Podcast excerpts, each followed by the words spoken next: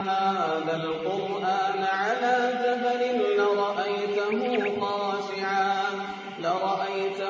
خَاشِعًا مُّتَصَدِّعًا مِّنْ خَشْيَةِ اللَّهِ ۚ. وَتِلْكَ الْأَمْثَالُ نَضْرِبُهَا لِلنَّاسِ لَعَلَّهُمْ يَتَفَكَّرُونَ. الحمد لله حمدا كثيرا طيبا مباركا فيه والصلاة والسلام على أفضل الأنبياء وسيدهم نبينا محمد بن عبد الله أما بعد أيها المباركون فهذا لقاء مبارك من هذه اللقاءات في التفسير في هذا الجامع المبارك جامع الدخيل. الآيات التي نشرف بالحديث حولها ودراستها في هذا اللقاء المبارك هي بعض الوصايا التي وردت في سورة الإسراء وهي سورة تعرف كذلك بسورة بني إسرائيل. قال الله عز وجل فيها وهو أصدق القائلين ولا تقتلوا أولادكم خشية إملاق نحن نرزقهم وإياكم إن قتلهم كان خطأ كبيرا ولا تقربوا الزنا إنه كان فاحشة وساء سبيلا. ولا تقتلوا النفس التي حرم الله إلا بالحق. ومن قتل مظلوما فقد جعلنا لوليه سلطانا. فلا يسرف في القتل إنه كان منصورا. أما قول الله جل وعلا ولا تقتلوا أولادكم خشية إملاق فإن الإملاق هو الفقر. لكن أهل العلم كثيرا منهم يقولون إن المقصود بالأولاد هنا ينصرف إلى البنات أكثر من البنين. ومعلوم أن اللغة كما جاء في القرآن الولد يطلق على الذكر ويطلق على على الأنثى. قال ربنا يوصيكم الله في أولادكم للذكر مثل حظ الأنثيين. لكن ظاهر الآية هنا على أنه المراد البنين والبنات لأن العلة التي ذكرت في الآية ليست علة العورة وعلة العرض وإنما هي علة الفقر. وهذا يشترك فيه البنين والبنات. قال الله جل وعلا ولا تقتلوا أولادكم خشية إملاق نحن نرزقهم وإياكم إن قتلهم كان خطأ كبيرا. الوصايا ظاهرة لكن كما قلت في طريقة التدريس نحن نعرج على ما يغلب على الظن أن السامع والمتلقي وطالب العلم يحتاجه. يوجد خطأ ويوجد خطأ فالخطأ بالكسر مأخوذ من الفعل خطئ على وزن فرح فالخطأ في اللغة معناه الإثم. الخطأ في اللغة معناه الإثم. قال الله جل وعلا هنا إن قتلهم كان خطأ كبيرا. ما معنى خطأ إثما كبيرا. وليس معناه أنه أمر غير صحيح. ليس معناه أنه ضد العمد. أما الخطأ بالفتح فهذا معناه ضد ضد العمد. فقد تصنع شيئا لا تقصد فيه الإساءة فيلومك من يلومك فتقول أنا أخطأت. أي لم أتعمد هذا. قال الله عز وجل ليس عليكم جناح فيما أخطأتم به ولكن ما تعمدت قلوبكم. فالخطأ ضد ماذا؟ ضد العمد. الخطأ بالفتح ضد العمد. أما الذي في الآية فليس المقصود ضد العمد إنما المقصود الإثم إن قتلهم كان خطأ كبيرا أي إثما كبيرا. ومسألة أن الإنسان يخشى الفقر من بنيه تقودنا إلى مسألة تتعلق بالثلاث الوصايا أو بالوصيتين الأولين من هذه الآية. وهذا يحتاج إلى يعني تأصيل علمي. التأصيل العلمي أي شيء يوضع في غير مكانه يعد ظلما ويكون من الإجحاف بمكان بمقدار إخراجه عن مكانه. ولهذا قيل يا رسول الله أي الذنب أكبر؟ قال أن تجعل لله ندا وهو وهو خلقك. فلرب أن الله خلقنا وحده وهو يرزقنا وحده ويميتنا وحده ويحيينا وحده ويحاسبنا وحده. فإذا جاء أحد ما فعبد مع الله غيره أو أشرك مع الله جل وعلا أحدا غيره فقد جاء بمنتهى الظلم لأنه صرف ما لا ينبغي صرفه إلا لمن؟ إلا لله ولهذا قال الله إن الشرك لظلم عظيم. الشرك لظلم عظيم في أعلى المنازل لكن هناك منازل من غير الشرك تسمى ظلم. تمام الحديث قيل يا رسول الله ثم أي؟ قال أن تقتل ولدك خشية أن يطعم معك. أين الظلم هنا؟ الله جل وعلا رزقك الولد لتقوته لتطعمه لتقوم برعايته. فلا يجب أن تنصرف رعايتك إلى أحد أولى من أولى من ولدك. فإن قتلته فقد أتيت بالنقيض. من هو محل للرعاية والعناية والعطاء؟ جعلته محلا للقتل. هذا من أعظم الظلم بعد الشرك بالله. قيل يا رسول الله ثم أي؟ قال أن تزاني حليلة جارك فالزنا حرام. لكنه إن كان مع حليلة الجار كان أشد جرما وإثما وأعظم. لما؟ لأن أصل أن الإنسان مؤتمن على عرض جاره وأن جارك ربما بدا له سفر فسافر فمما يخفف عليه خوفه على أهله علمه أنك جاره فهو أولى الناس بأن تحفظ عرضه وذماره وأن تراعيه. فإن وقع منك أنت الأذى لجاره في حليلته في زوجته فقد قلبت المسألة. كما جاء في الشرك. فهذا يسمى ظلم. كما جاء في الحديث أن تجعل لله ندا وهو خلقك أن تقتل ولدك خشية أن يطعم معك أن تزاني حليلة جارك. بمعنى أوسع الفقهاء يقولون تسمعون باليمين المغلظة. اليمين المغلظة تغلظ زمانا وتغلظ مكانا. فقالوا إنها تغلظ زمانا إذا كانت بعد صلاة العصر. وتغلظ مكانا إذا كانت عند منبر رسول الله صلى الله عليه وسلم. لما غلظت مكانا هنا عند المنبر؟ لأن المنبر محل للأجور.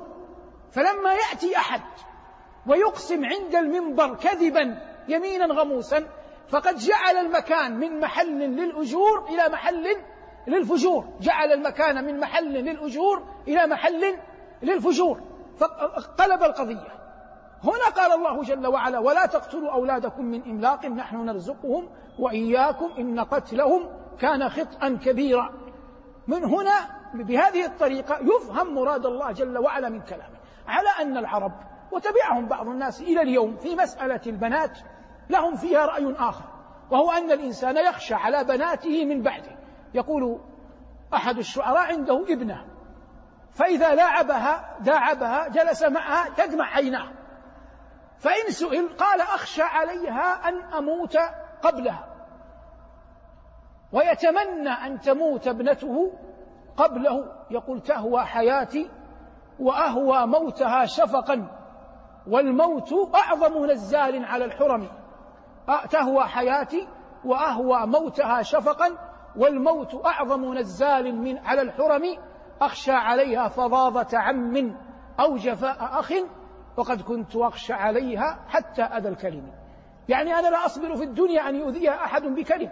فكيف بعد وفاتي؟ ويقول في بعض ثنايا أبياته فيكشف الستر عنها عن لحم على وضمي. يعني يخاف أن تسلك مسالك حتى تسد جوعها. لكن هذا وإن كان في أصله فيه شيء من الحق إلا أن المؤمن يعلم أن أعظم ما يحفظ أهلك بعدك صلتك بربك وكان أبوهما صالحا. هذه واحدة. والأمر الثاني التعويذ. لا بد أن يربى البنين والبنات على الصلة بالله. لا بد أن الرجل الأب الراعي حقا لأبنائه وبناته يورثهم في جلساته معهم أن الذي يحفظ ويرعى هو الله جل جلاله. يحاول أن بطرائق عدة بحسب ما يقتضيه المقام أن يورث قلوب أبنائه وبناته ولو في سبيل طريقة تعامله معهم أن الذي يحفظ هو الله. فهذا مما يحفظهم الله جل وعلا به لأنه إذا وقر في قلب الفتاة في قلب الفتى أن الذي يحفظ هو الله سيعمل بما هو عالم به أو معتقد له أو مقتنع به. هذا كله يعينه. حتى في قضية كيف يؤدبهم. يعني مثلا يأتي مثلا هذه أي تأتي أيام صيف أو أيام شتاء يطول فيها الليل. وللأسر يعني جلساتها ذهابها إيابها ثم يأتون من مكانهم الذي كانوا فيه فيفيء البنين إلى غرفهم وتفيء البنات والبنات يفئن إلى غرفهم. حري بالوالد يمر يمضي يطرق الباب بأدب يجلهم يكرمهم حتى يشعروا بالرغبة منه في أي حديث يقول. فيقول لو, أوتر لو أوترتم هذا مما يحفظكم الله به في النهار. يقول لابنته أوتري هذا مما يحفظك الله به في النهار. ثم يمضي حتى لا يربى الناس على أنهم يعبدون الله من أجلنا. إنما يمضي يترك له مساحة. قد لا تقوم البنت أو الابن في الليلة الأولى ولا في الثانية. لكن إن رأت من ذلك منك وكنت أصلا إذا قام ابنك أو ابنتك في الليل يتفقدك أو سمع صوتا يبحث عنك أو بدا له أن يشرب من مكان نائم وهو يمشي في طرقات البيت لا يمكن أن تقع عيناه على شيء أجمل من من أن يرى أباه أو يرى أمه قائما قائما يصلي. هذا الذي يورث في الأبناء التقوى. هذا خير من منشور يقدم أو شريط يسمع. وإن كان في هذين خير لكن مثل هذا أعمل في الصدور أعمل في القلوب أعمل في الوعظ. قال الله جل وعلا ولا تقتلوا أولادكم خشية إملاق نحن نرزقهم وإياكم إن قتلهم كان خطأ كبيرا. ثم قال ولا تقربوا الزنا إنه كان فاحشة وساء سبيلا. والزنا مما حرمه الله في الملل والأديان كلها. وقد صح عنه صلى الله عليه وسلم أنه قال لأصحابه ذات يوم إني رأيت البارحة عجبا رأيت رجلين وقفا على رأسي. ثم قال لي انطلق فانطلقت معهما. فإذا أنا برجل يشدخ رأسه بحجر. ثم إن الحجر يتفرق. رجل قائم عليه يشدخ رأسه بحجر وهو مستلق على ظهره ثم إن الحجر يتفرق ثم يجمع الحجر فيعود الرأس كما كان ثم يشدق يشدخ. قلت من هذا؟ من هذان؟ قال لي أي اللذان معه انطلق. قال فانطلقت. قال فأتيت على رجل يوضع الكلوب في شدقه إلى قفاه وفي منخره إلى قفاه. قلت من هذان؟ قال لي انطلق. قال فانطلقت وأنا أذكر الحديث بإيجاز. فإذا برجل فإذا برجل يسبح في نهر مثل الدم أحمر وعند الشط رجل واقف معه حجارة. فالذي يسبح يسبح ما شاء الله ثم يأتي إلى الرجل الذي على الشط فيلقمه الحجر فيلتقمه ثم يسبح. على هذا يمضيان. قلت من هذان؟ قال لي انطلق. فانطلقت. قال فأتيت على تنور ضيق من أدناه واسع من أعلاه وفيه أصوات قوم يضجون. فنظرت فإذا رجال ونساء عراه. قلت من هؤلاء؟ قال لي انطلق فانطلقت. فإذا أنا برجل كأكره ما أنت راء كريه المرأة وعنده نار يحشها. قلت من هذا؟ قال لي انطلق فانطلقت. حتى أتيت على رجل طوال وحوله ولدان كأكثر ما أنت راء من ولدان. قلت من هذا؟ قال لي انطلق. حتى انتهى به إلى مقامه في الجنة صلى الله عليه وسلم. قال ثم قلت لهما حدثاني عما رأيت. الآن ما زال في الرؤيا ورؤيا الأنبياء حق. قالوا أما الرجل الذي يشدخ برأسه في الصخر فهذا الرجل يقرأ القرآن وينام عن الصلاة المكتوبة.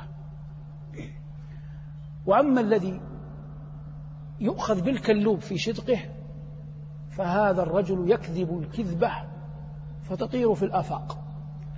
وأما الذي في نهر من الدم أحمر فهذا آكل الربا. وأما الذين في التنور يتضاهون فهؤلاء الزناة والزواني. وأما الذي رأيته كريه المرأة فهذا مالك خازن النار. وأما الذي رأيته رجلا طوالا وحوله ولدان فهذا إبراهيم وهؤلاء ولدان المسلمين كل من مات قبل البلوغ في كفالته في الجنة. والمؤمنون شفقة رحمة. لما قال صلى الله عليه وسلم هذا قام أحد الصحابة. فقال يا رسول الله وأولاد المشركين؟ فقال صلى الله عليه وسلم وأولاد المشركين. فظاهر الحديث الحديث البخاري أن أولاد المشركين إذا ماتوا قبل البلوغ يكونون في كفالة إبراهيم. موضع الشاهد من الحديث. قوله صلى الله عليه وسلم عن النساء والرجال الذين في التنور فالزنا عياذا بالله من كبائر الذنوب.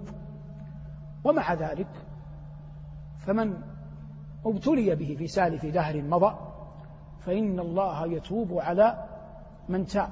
قال الله إني لغفار لمن تاب وآمن وعمل صالحا ثم اهتدى. فلا يأتينك الشيطان إن قدر أن أحدا مضى منه هذا الأمر. نسأل الله لنا ولكم العافية. فيحكم عليه بالفناء وأنه لا أمل ولا رجعة. لكن يكبت الإنسان وساوس الشيطان وكيده بأن يلجأ إلى الله. قل يا عبادي الذين أسرفوا على أنفسهم لا تقنطوا من رحمة الله. وفي الحجر قال ومن يقنط من رحمة ربه إلا الضالون.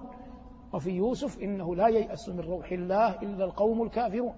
والأحاديث والآثار في هذا عظيمة. فقال الله جل وعلا هنا ولا تقربوا الزنا إنه كان فاحشة وساء سبيلا. وقال الله جل وعلا بعدها في هذه الوصايا التي نتدارسها قال ولا تقتلوا النفس التي حرم الله إلا بالحق.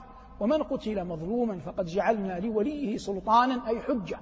وهو ما أودعه الله في قلوب الناس من القصاص والقود والعفو حتى قبل الإسلام. وقول الله جل وعلا ولا تقتلوا النفس التي حرم الله إلا بالحق القتل الإماتة بفعل فاعل. القتل الإماتة بفعل فاعل يسمى قتل. ولا تقتلوا النفس التي حرم الله إلا بالحق إلا استثنائية. إلا بالحق إلا أن يكون هذا القتل متلبسا بالحق أن يصبح تلكم النفس حقيق أن تقتل كما يقتل القاتل قصاصا.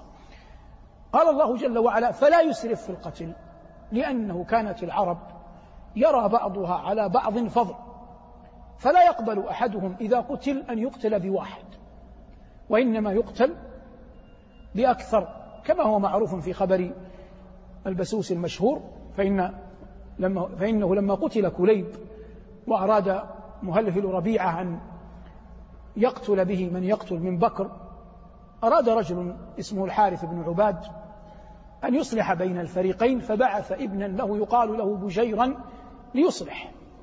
فلما قدم بجير هذا على مهلهل ربيعة قتله مهلهل فظن الناس أن مهلهلا قتله ليبوء بإثم كليب يعني يصبح سواء بسواء. لكن مهلهلا لما قتله قال كلمته المعروفة قال بؤ بشسع نعل كليب. يعني أنت مقابل شسع النعل. معنى هذا سيطول القتل. إذا كان واحد بشسع النعل. فلما بلغ هذا الحارث والده بلغ هذا الحارث والد بجير كانت له فرس اسمها النعامة أخذها قال قرب مربط النعامة مني لحقت حرب وائل من حيالي قرب مربط النعامة مني إن قتل الكريم بالشسع غالي. يعني ليس معقولا أن يقتل ابني مقابل شسع شسع نعل. هذا من كان موجودا في العرب من الإسراف في القتل فأبطله الله جل وعلا بقوله فلا يسرف في القتل إنه كان منصورا والعلم عند الله متعنا الله وإياكم متاع الصالحين.